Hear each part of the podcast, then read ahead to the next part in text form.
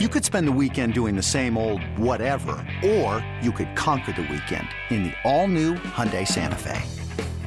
Visit HyundaiUSA.com for more details. Hyundai, there's joy in every journey. This episode is brought to you by Progressive Insurance. Whether you love true crime or comedy, celebrity interviews or news, you call the shots on what's in your podcast queue. And guess what? Now you can call them on your auto insurance too, with the Name Your Price tool from Progressive. It works just the way it sounds. You tell Progressive how much you want to pay for car insurance, and they'll show you coverage options that fit your budget. Get your quote today at progressive.com to join the over 28 million drivers who trust Progressive. Progressive Casualty Insurance Company and Affiliates. Price and coverage match limited by state law. Hey, it's Craig Hoffman from Take Command, and the best part about podcasts is they create a 25th hour in the day. Whenever I'm commuting, metro, car, even when I'm riding my bike around town, although in that case, one earphone only, safety kids, I'm always listening to podcasts. And this offseason, you can get all the insights, all the news, all the analysis, and Logan and I occasionally make a joke or two in the Take Command podcast on demand, so it fits in to your busy schedule. Follow Take Command in the Odyssey app or wherever you get your pods. It's time to take command with former NFL tight end Logan Paulson and former Commanders beat reporter Craig Hoffman. Take 5, the 5-ish minute version of Take Command. That is Logan Paulson. I am Craig Hoffman. Bills coming to town this week. So, Logan, let's tell some Buffalo stories. I got one from my years on the beat. You got one from your years playing tight end in the league. And if the preview that you gave me is correct, this actually is one from you on the, you weren't actually involved in the play. No. You were just on the sideline, but it was a critical moment in Washington football history.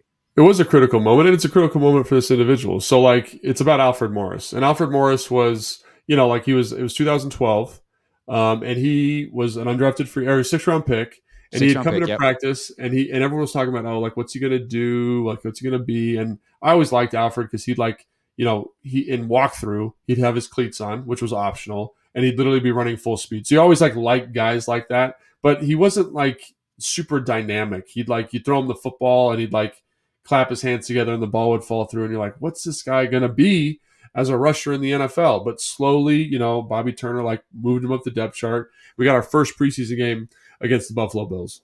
And I'm on the sideline, doing my stretches, making sure I'm nice and warm.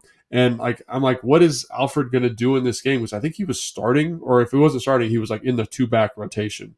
And it's his first carry. And it's an outside zone to the left, and it's blocked up pretty good. And there's a linebacker directly in the hole right in front of him. And he puts his head down on this man and buckles the dude to his knees. Straight to his knees and runs straight over him in a way that I had not seen somebody do in the NFL. It was such a clean contact, and Alfred didn't stop his feet. It was like a dune buggy going over a speed bump, boom, boom. And he rushed off for 15 yards. And it was just crazy to see the moment you knew someone could play in the NFL and the moment you knew they were going to be pretty good. After not seeing really anything in training camp that was wow. Literally his first carry or second carry of the game was so demonstrative. And I remember being in the film room in the game after, and Kyle being kind of under his breath, this is going to be a player. You know what I mean? That was kind of everyone's reaction to it. And it was just cool to see that's my arrival to the Washington Commanders or the Washington football team. And then 3 years of very productive football from a guy who was a 6th round draft pick was pretty spectacular, I thought. That's awesome. That's a great story. Because there are those guys in preseason where it just doesn't training camp ain't for them. They're never going to shine. Yeah. All of a sudden you get to full contact and it was ball game. It was crazy. And then obviously watching him run for the rest of the year, that's how he ran. He was just, I think he had 1,400 yards that year. Physical dude. Yeah. And a little bit of that scheme or whatever, but couldn't have happened to a better guy. And again, you love him because he's such a nice dude. He works so hard.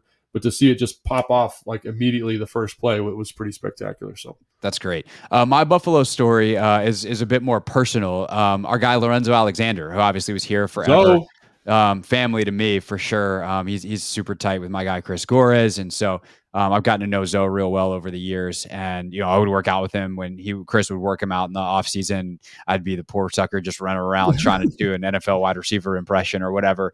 To give Zoe. Oh yeah, no, I would work out with Zoe like on the field just to be another body. Like I wasn't good at it. You know, Zoe played a little slow to start the year. Sorry to the Bills fans because he was out there covering me. You know, or I would have to play quarterback and just run away from him so he could practice like a rush angle. Is that seriously what you guys would do? Yeah, some of the stuff. Wow, it was more like, you know, it's speed and agility work. It's not actual, like, it's not like Chris is out there coaching him up, but it's just to get the movement right. That's a really interesting, like, I'm this is my strength coach nerd, but that's a really cool, like, prep because you don't do that a lot in, you know, off-season conditioning, and having someone that can help you with that's pretty cool. So, yeah, to use the track and field term, I was the rabbit. Yes, there you go. I was just out there to be chased.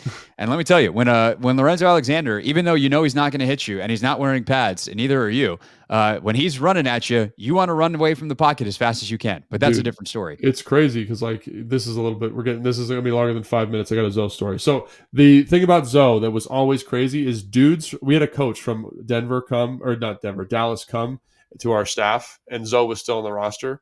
And he goes, dudes were so afraid to block him. They would get like hamstring, like special teams guys who were like the toughest dudes ever would be like, I'm not playing this week because Lorenzo Alexander's out there. And you got to do that with him every single day. So look at you being all tough out there, Craig. Yeah, sorry. Love it. I don't know if that was tough, but you know, whatever. But so the night, just grade A plus human being. And so, we're in Buffalo for the game, 20, whatever it was. I think it was 2019, which, like, I know it's at that point, it's probably his last season. I don't know that the world at large knew that was going to be his last season. I didn't know at that point it was going to be my last season on the beat either. But afterwards, we went and got dinner at this like local Italian restaurant where apparently a bunch of the Bills players all go after the game. Like they know to expect them. They put him back in a nice big private room. Uh-huh. And it was cool because it's the kind of thing that as a reporter, like, I'm never getting invited to that room. I guess like there's some guys and women around the league that are reporters that like go to that room for a story where they're there to be a part, like to kind of gather information for the story, but everyone's like seeing them as a reporter. I wasn't there as a reporter. I was there as Zoe's friend. And so it was cool because, you know, all of a sudden Josh Allen walks in and Dawson Knox walks in, and they have no idea, obviously, remotely who I am, and that like, you know, hey, be on your best behavior. There's a member of the media here. And obviously if something weird had happened, I wouldn't be telling the story because I was not there as a reporter, but like those dudes were all just a great dudes. Like just, you could see the way they interacted with each other. You could see the way that they, you know, said hi to Zoe's family and introduced themselves to me. And, you know, it was really cool. And like, you saw a young group at that time, and this is 5 years ago, or 4 years ago, like Josh Allen and Dawson Knox and a lot of guys that are still there, just this is how they live. Like after the game, they got together like one big family, and you know, Zoe's actually there with his gigantic family, you know, his 4 kids and his wife, and I think you know, an aunt and uncle or someone was there, and so we kind of had our own table in the room with the other like long table full of Bills players, but it was really, really great to just kind of see that and the atmosphere after the game and how everybody was able to come together and that family like atmosphere of a team coming together. And that was kind of at the start of the Bills being really good as Josh Allen was starting to emerge. So I always remember that and you know, think highly of those guys, just the cool way they interacted with each other. And seeing that was pretty cool, and always appreciate Zoe bringing me wherever I got to go with him, whether it was football field or an Italian restaurant somewhere in the suburbs of Buffalo. All right, that's it for Take 5 Storytime Thursdays. We'll see you tomorrow for a preview of the 2023 Bills and their matchup, of course, with the Commanders. Subscribe to the pod in between now and then, and we'll see you then on Take Command.